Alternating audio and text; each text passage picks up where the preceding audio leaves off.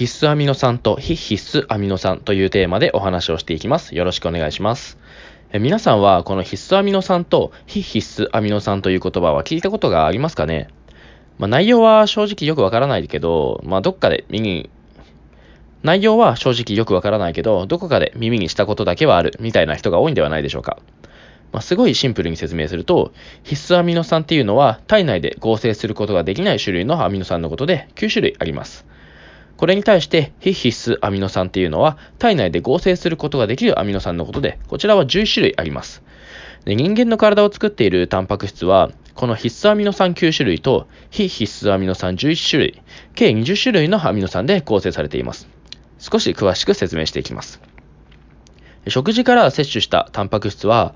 えー、アミノ酸やさらに細かいペプチドという形態に分解されて、小腸で吸収されて肝臓に運ばれます。そして肝臓でタンパク質は、そして肝臓でアミノ酸はタンパク質として再合成されたり、体内のアミノ酸プールとして血液中に放出されます。でこのアミノ酸プールっていうのは、アミノ酸の貯蔵庫のようなもので、タンパク質合成に必要なアミノ酸をいつでも使えるように一定量ストックしています。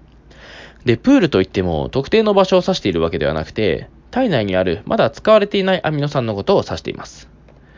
で、体内で主にアミノ酸プールになっているのは、主に、えー、筋肉の細胞と血液です。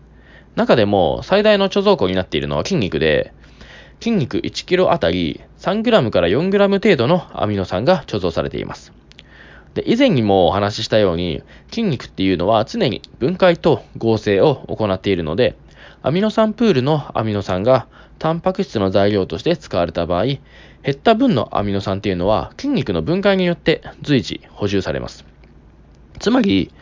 しっかりと食事でアミノ酸を摂取していなければ、筋肉を分解して補充してしまうことになって、筋肉量が減少してしまうことにつながります。これを防止するためには、こまめにタンパク質を摂取していくことが必要になってきます。まあ、以前、間食の重要性というテーマでお話しした時のように、まあ、筋肉を成長させるためには、間食が重要だっていう理由はここにあります。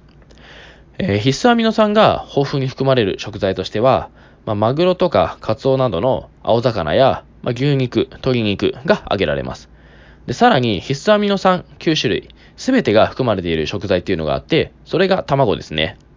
で、ボディメイクを行っていて、理想のスタイルを目指しているのであれば、これらの食材っていうのは積極的に日々食事に取り入れるようにしてください。では、今回の内容をまとめていきます。人間の体を作っているタンパク質は20種類のアミノ酸からできていて、えー、9種類の必須アミノ酸と11種類の非必須アミノ酸から構成されています。必須アミノ酸は体内で合成することができないもので、非必須アミノ酸は体内で合成することができるアミノ酸のことを言います。体内にあるアミノ酸が不足してしまうと、筋肉を分解してアミノ酸を補充して筋肉量の減少につながってしまうので、こまめにタンパク質を補給することが重要になってきます。で青魚とか、えー、牛肉、鶏肉、そして卵などには多くの必須アミノ酸が含まれているので、積極的に摂取するようにしていきましょう。では、今回はここまでです。ご清聴ありがとうございました。